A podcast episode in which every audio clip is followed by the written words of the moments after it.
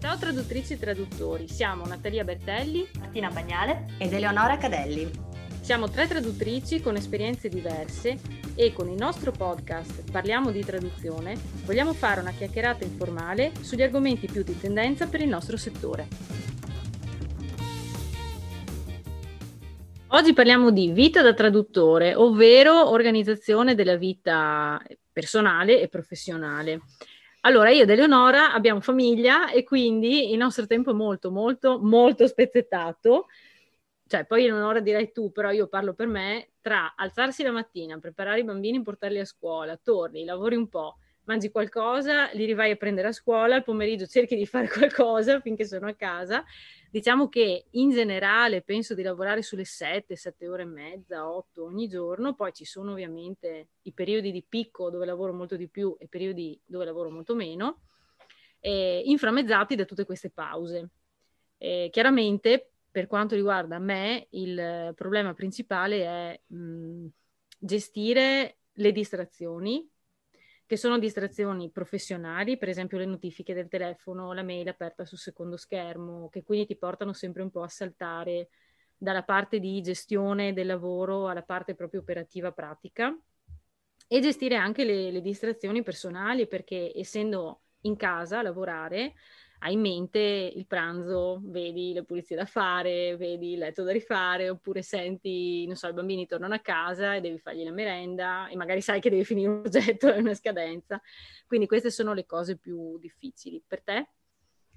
Sì, guarda, direi esattamente la stessa cosa. Beh, io, i miei figli sono un pochino più grandi, quindi ne ho uno alle medie che si arrangia, mm, bene o male, e l'altra alle elementari, e però anche io appunto la mattina sveglia, portali, in realtà mm, portala, perché lui va da solo, guai ad andare con la mamma, e mm, in realtà però è anche un momento che mi serve, nel senso che eh, andiamo a scuola a piedi, quindi quella piccola passeggiata, insomma mi, mi sveglia un pochino, ecco, tante volte anche al ritorno ne allungo un po' per iniziare a schiarirmi le idee, a pensare cosa devo fare durante la giornata. Poi la mattinata fila via liscia generalmente e mh, quando non c'è il tempo pieno però appunto è molto più breve, c'è pranzo da fare, c'è gestione del pomeriggio. Adesso con il Covid, mh, fortuna o sfortuna, non ci sono più le attività pomeridiane, no? Per cui da un lato non devi più fare la tassista e dall'altro lei è sempre a casa. Quindi diciamo le attività pomeridiane sono un po' più, un po più spezzettate e come dici tu piene di distrazioni eh, perché devi appunto fare qualcosa per loro, qualcosa per la casa o insomma ci sono sempre mille incognite.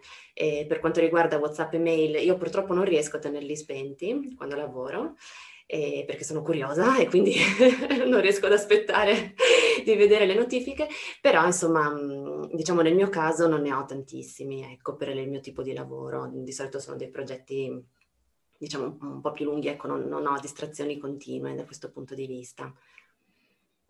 Martina, invece tu, che non hai ancora figli, sei più concentrata, iperorganizzata di noi due? No, assolutamente no. Noi siamo solo due in casa, ma io continuo a saltare di palo in frasca tutta la giornata. Quindi la mattina mi sveglio e comincio a lavorare, però poi penso, ok, è bel tempo, magari posso andare a fare una corsetta e quindi smetto e vado a fare quello. Um, oppure, oppure mi viene noia di cucinare qualcosa di particolare, quindi vado a fare la spesa per farmi un pranzo un po' diverso. Uh, Ogni tanto lavoro anche, non è che, che non faccia niente, però uh, non riesco ad avere le, non so, le 4 ore di mattina, la pausa e poi altre 4 ore di pomeriggio. Uh, lavoro, incomincio molto presto, uh, quindi poi mi fermo anche abbastanza presto la mattina, però il pomeriggio anche è abbastanza incasinato.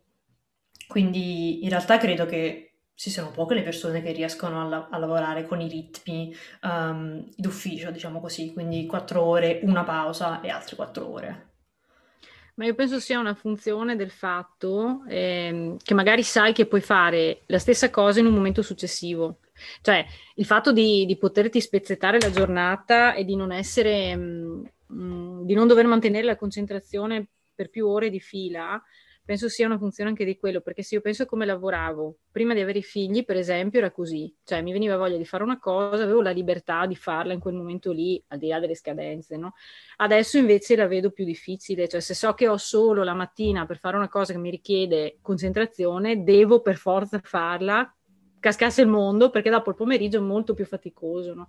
Quindi in realtà penso sia solo in funzione degli impegni che uno ha, del tipo di, di, ambiente in cui vivi, di quante persone hai in casa e che esigenze ci sono, no? Eleonora, cosa dici? Sì, sì, assolutamente. Anch'io mm, magari prima appunto potevo prendermi la mattina per fare qualcosa sapendo che poi avevo tutto il pomeriggio a disposizione.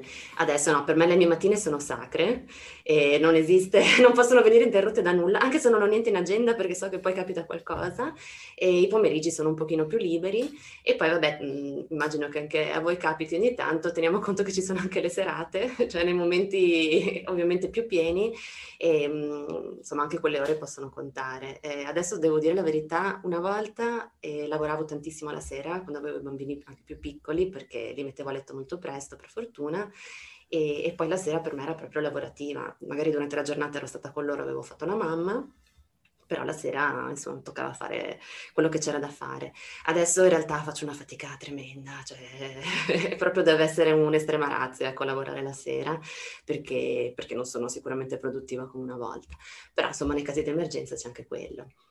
È vero, oppure le domeniche mattina, qualche sabato, Vabbè, i weekend purtroppo nei momenti insomma, di, di super lavoro sono assolutamente inclusi, diciamo, nel, nel computo orario della settimana. È vero.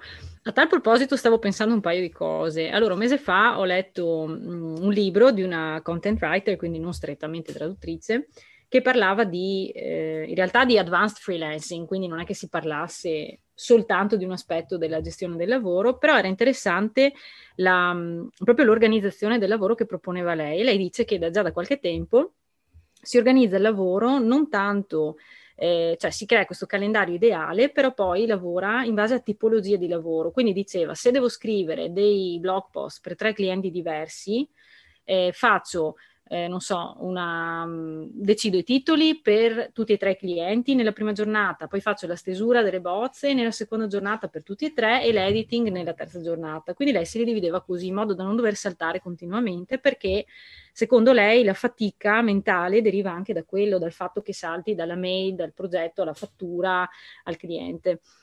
E mi ha dato molto da pensare questa cosa, perché eh, io personalmente sono arrivata a fine anno stremata da dal continuo saltare da, un, da, una cosa all'altra e ho anche notato che se ti trovi in un periodo in cui hai tanto lavoro e eh, ci sono tante distrazioni, rischi che magari i dettagli ti sfuggano poi, no? per quanto cerchi di essere precisa, però un attimo. Quindi mi chiedevo quest'anno se fosse il caso di impostare un pochino la giornata lavorativa in modo diverso. E eh, io nello specifico mh, mi sono creata questa idea di calendario che non so se riuscirò a mantenere, settimanale, dove ho inserito um, un po' di attività fisica, di sport, cioè la camminata, diciamo, però in un orario che sia stabile, che sia quello tutti i giorni, e, e ho cercato di ridurre certi tipi di attività, di condensarle in altri giorni, per vedere se arrivo a fine settimana un po' meno esaurita, un po' meno, come dire, stanca, no? Perché la difficoltà non è solo il numero di ore che lavori, è anche mantenere l'energia per far bene le cose, no? Voi cosa dite? Avete provato a cambiare il modo in cui lavorate negli anni oppure vi siete adattate soltanto al volume di lavoro che arrivava? Beh, allora sicuramente eh, le scadenze comandano, no? Per cui non si può prescindere da questo. Io però ti dico che, ehm, anche qui forse è sempre una conseguenza un po' dell'età, una volta ero un po' più multitasking sulle lingue, eh, nel senso che io lavoro da inglese, francese e spagnolo e mi capita insomma non di rado di avere progetti in tutte e tre le lingue contemporaneamente e una volta riuscivo a passare più agevolmente da una all'altra, adesso invece cerco di organizzarmi mh, mm, proprio in base alle lingue, cioè un giorno faccio inglese, un giorno faccio spagnolo, un giorno faccio francese, altrimenti inizio a fare confusione, oppure magari ecco mi divido tra mattina e pomeriggio, però diciamo generalmente tra, cioè nel passaggio da una lingua all'altra eh, deve passare un po' di tempo, ecco, non è più così automatico come una volta. E, ehm, e poi anche qui, insomma, come, come dici tu, effettivamente è vero, è molto faticoso passare continuamente da da un compito all'altro, che sia strettamente lavorativo o anche, anche burocratico. Per cui trovo sì, molto intelligente l'idea di, di provare, quantomeno insomma, nei limiti del possibile, a, a, suddividere queste cose. Io di solito, eh, magari ecco appunto se, se, devo lavorare la sera o nel weekend, preferisco fare cose più leggere, appunto cose burocratiche, non so, la fatturazione, la faccio, non la faccio ecco nelle mie mattine sacre perché è una cosa che richiede ovviamente meno concentrazione, no? Per cui sì, è un, è un, ottimo spunto. Dopo mi passerei il titolo di questo libro per, per vedere insomma se, se, dà qualche idea che poi giustamente ognuno adatta un po' in base a, al proprio tipo di attività, no? E tu Martina? una cosa interessante che hai detto sulle lingue, perché io non mi accorgo mai da che lingua sto traducendo. So, me, lo, me lo segno, però devo andare a controllare, perché se sto traducendo non mi, non mi rendo conto se sto traducendo dall'olandese o dall'inglese, magari forse perché si, si somigliano un po'. Però una delle cose che ho notato è che sono estremamente ottimista di quante cose posso fare in un giorno e quindi mi segno, non so, mezz'ora a creare un sito nuovo e poi un'ora e mezza imparare una nuova lingua e poi alla fine della giornata mi rendo conto che ho fatto tipo un terzo uh, di quello che mi ero prefissata. Quindi uh, l'idea di quest'anno è di avere magari meno obiettivi e di creare più pause sulla, sul mio calendario, perché io ovviamente adoro uh, avere tutta la settimana già pianificata con tutti i miei colori sull'agenda, però alla fin fine non è che riesco a fare tutte quelle cose, quindi sarebbe magari più utile avere dei blocchi più larghi, um, in modo anche da lasciare spazio per gli imprevisti, perché come traduttori siamo schiavi di cioè, tutte le cose urgenti che arrivano, dei nuovi progetti di cui non sapevamo niente. Quindi magari forse è un po' inutile uh, programmarsi una settimana quando domani potrebbe cambiare tutto. Quello è vero. Penso, penso che forse l'idea di programmarsi sia, almeno a me, quando ho fatto una riflessione sulla settimana ideale, era quella di avere una parvenza di stabilità. Magari non per tutti è necessaria nello stesso modo, però io ho notato che ehm, negli anni ho visto questo, per chi lavora in proprio mh, mm, è difficile lavorare senza una struttura, no? Perché te la devi creare tu questa struttura. Se poi hai un lavoro che eh, ogni due per tre può buttarti lì un progetto che ti cambia completamente tutta la settimana o due settimane o mese, è molto complicato perché senti di non avere, diciamo, il controllo su niente. Eh, tra l'altro, avendo i figli, ti risulta ancora più difficile perché anche quelli sono un elemento che non dipende dal tuo controllo, no? Quindi tu non è che hai tanto margine di manovra se poi succede qualcosa, devi prendere un sacco di decisioni. Quindi dal mio punto di vista quest'anno quello che volevo fare era riuscire perlomeno a creare questa idea flessibile di settimana per avere un po' più di stabilità e fare anche un ragionamento, perché a volte, eh, soprattutto nei periodi di picco di lavoro, quello che ho notato è che si comincia a lavorare per gestire le richieste, perché come ci siamo eh, anche già dette, insomma, è bello quando ti arrivano le richieste, le vuoi gestire, ti dispiace dire di no, cioè è, penso nell'indole de, del freelance no? fare questo, però dall'altra parte rischi di lavorare veramente tanto e te ne rendi conto solo alla fine quando guardi un po' le ore che hai lavorato, quante ore effettivamente stavi al computer e vedi che magari sono 47 o 50 ore in una settimana, che non è sano, va bene, oltre al fatto che rischi di essere meno produttivo. Si può fare un periodo, però non può andare avanti in eterno. E quindi vedere magari se quelle 47 ore potrebbero essere meno, fare una riflessione su dove puoi inserire mezz'oretta di una camminata piuttosto che farla sparire completamente, può aiutare anche a realizzare certe cose. Cioè, prima parlavi del fatto che magari eh, ti piace andarti a fare una corsa, no? Ed è sana questa cosa qua, è utile ed è la prima cosa che secondo me nei periodi di super lavoro si tende a, a lasciare da parte, perché com- questa come altre che uno farebbe per sé e che in realtà sono importanti perché sono quelle che poi ti motivano a lavorare meglio, ti fanno venire le idee migliori. Il problema è che se non le metti in, una, dire, in uno slot orario che sia prevedibile, che sia quello, che sia abbastanza inattaccabile, fai fatica. Se tutti i giorni ti devi svegliare, come facevo io, pensando oggi quando riuscirò a fare una corsetta, una camminata, cioè è difficile che tu riesca a farla. Mm, vero, oppure ti dimentichi di tutte le altre cose che devi fare, nel senso se hai tanto lavoro metti a tradurre e poi scopri dopo un mese di non aver, non lo so, non aver mandato le fatture magari se hai lavorato troppo o di non aver fatto tutte quelle altre cose che non, non ti arrivano nella, nella casetta della posta, diciamo così. Quindi magari è utile avere degli appuntamenti già prefissati sul calendario e se poi quel giorno non, non riesci, non riesci, ma almeno lo sai, te lo ricordi. Ecco, sì, sì, esatto. Diciamo io, per esempio, una cosa che cerco di programmarmi la settimana, però come giustamente avete detto, ci sono tanti imprevisti. Però una cosa che faccio veramente immancabilmente, o la sera prima di spegnere il computer, o la mattina, o entrambe, è, è, farmi invece una programmazione mh, giornaliera. Cioè, ogni sera, ogni mattina mi scrivo quello che farò durante la giornata, ma a volte sono delle cose, se volete vi faccio vedere, ho qui per esempio quella di oggi dove ho scritto stendere i panni, ecco, per dire, cioè nel senso ci sono tutti gli impegni di lavoro, no? cioè le, le, cose che voglio fare nella giornata, però mi, anche, mi, scrivo anche le cose insomma per la famiglia o per me stessa, a volte scrivo lavarmi i capelli, per dire, perché altrimenti veramente So che sembra assurdo e magari visto da fuori può sembrare anche ridicolo o anche pretenzioso certe volte, però quando sei preso eh, a volte ti dimentichi veramente delle cose più banali, no?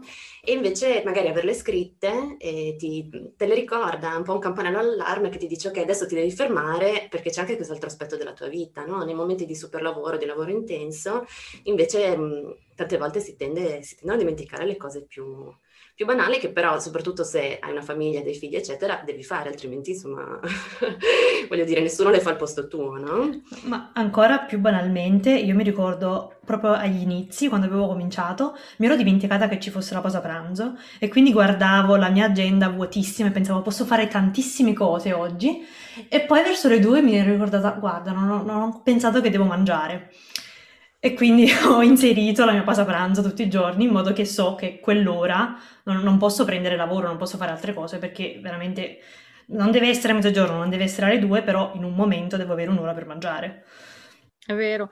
Vista da fuori, secondo me è proprio il problema di chi lavora da casa questo perché non c'è una separazione tra la vita personale e la vita professionale? E quindi è veramente molto facile dimenticarsi le banalità che devi fare per la tua famiglia o per te stesso, eh, dimenticarsi della pausa pranzo, mentre se sei in un'azienda fa parte della struttura, a una certa ora c'è la pausa pranzo magari esci anche, quindi hai quel minimo di stacco, esci dal lavoro e c'è questo stacco perché torni a casa Mentre adesso anche chi lavora in smart working, pur essendo dipendente, si accorgerà che è diverso, perché mm-hmm. comunque a casa non è esattamente la stessa cosa, ti impone molta più disciplina secondo me, soprattutto se sei a casa tendi ad essere un po', eh, come dire, tendi a ricevere un po' le richieste della famiglia a doverle gestire, no?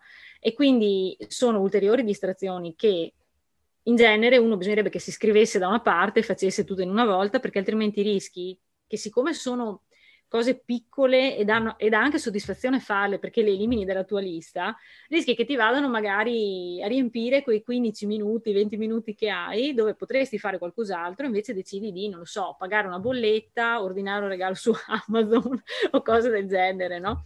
Ma in realtà succede. Quello che ho fatto io ultimamente per non dimenticarmi né le cose lavorative né quelle private, ho scaricato l'applicazione del post-it sul desktop e la lascio aperta e prima di ogni pausa scrivo quello che stavo facendo, quindi so che devo riprendere da lì, oppure se mi viene in mente qualcosa scrivo lì dentro.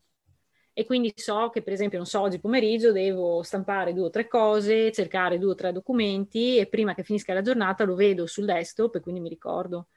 Per cui è utile altrimenti lo scrivevo sull'agenda, però a volte sull'agenda mi dimenticavo di scrivere oppure non avevo il tempo perché magari mi arrivava una telefonata e quindi rischiavo di, avere, cioè, di perdere qualche pezzo per strada. Adesso con questo sistema funziona un po' meglio. Se sono in giro invece uso Google Task, quindi magari se mi arriva qualche richiesta ma non riesco a rispondere perché sono in giro, sposto la mail in task e poi vado a vedere lì. Voi come fate?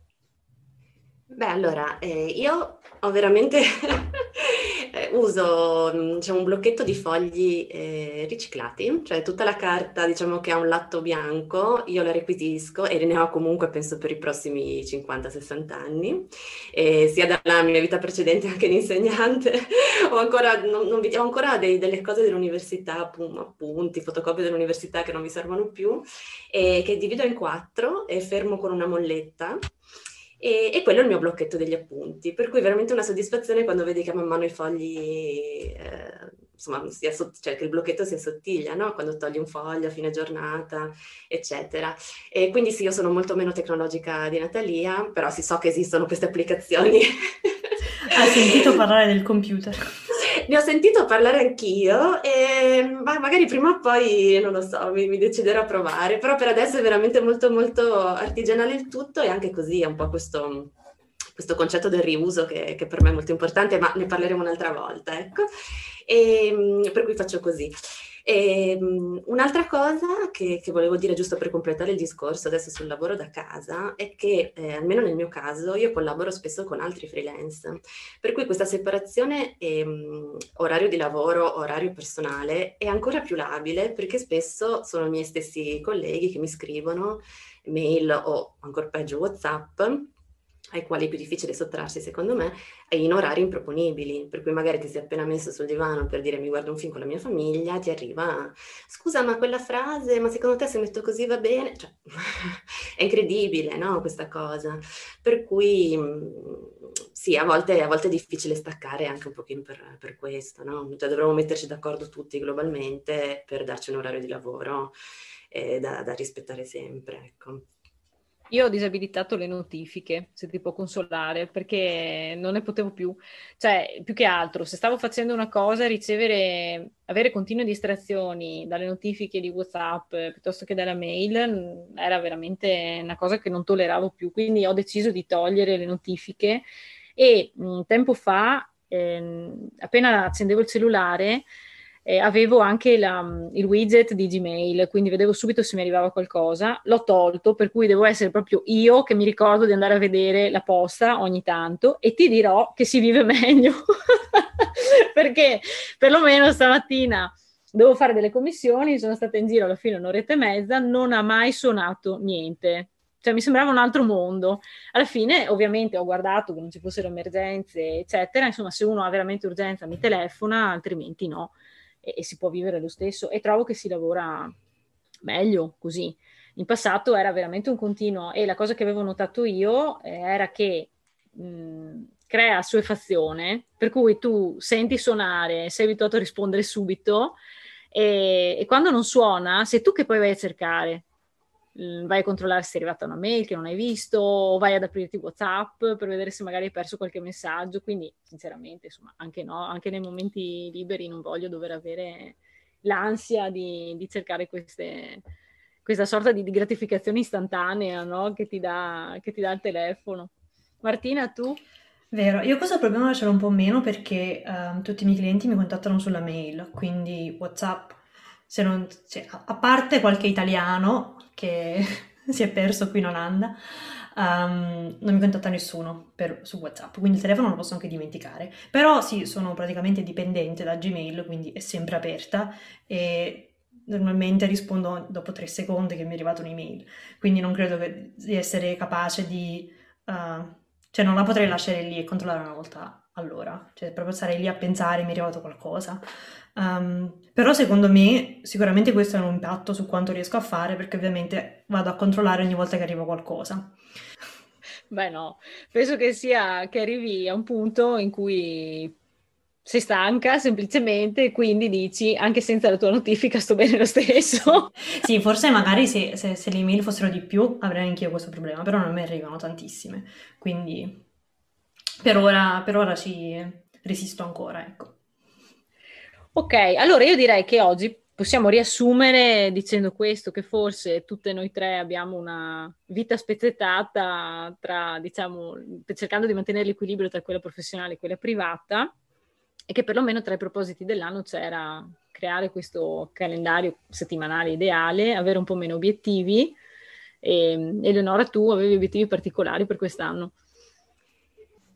No, allora sicuramente eh, il mio obiettivo comunque è cercare di, di perfezionare sempre l'organizzazione, eh, che è un po' una chimera, eh, perché appunto come abbiamo già detto nel corso di questa puntata non dipende sempre tutto da noi.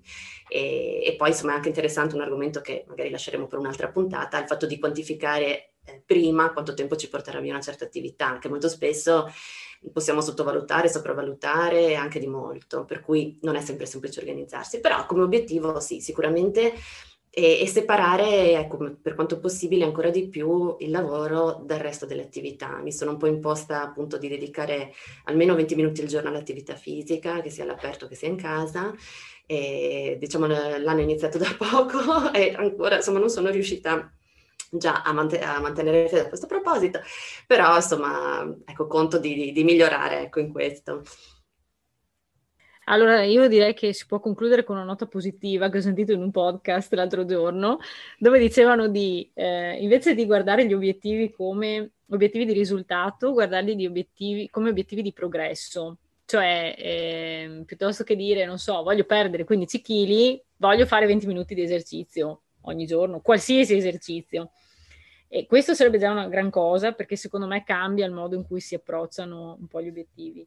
L'altro invece era quello di celebrare le cose buone che si fanno già, perché in realtà le persone che, che tendono ad essere organizzate fanno già tante cose positive, è che non si, si rende conto perché si ha, come dicevi tu, la voglia di migliorarsi costantemente, no? anche nell'organizzazione, e si tende a non vedere che invece si fanno già veramente tante cose buone. Quindi vorrei chiudere con intanto augurando a tutti di guardarsi, di guardare cosa si fa già di buono, quindi dandosi una pacca sulla spalla tutti quanti per quello che facciamo di bello.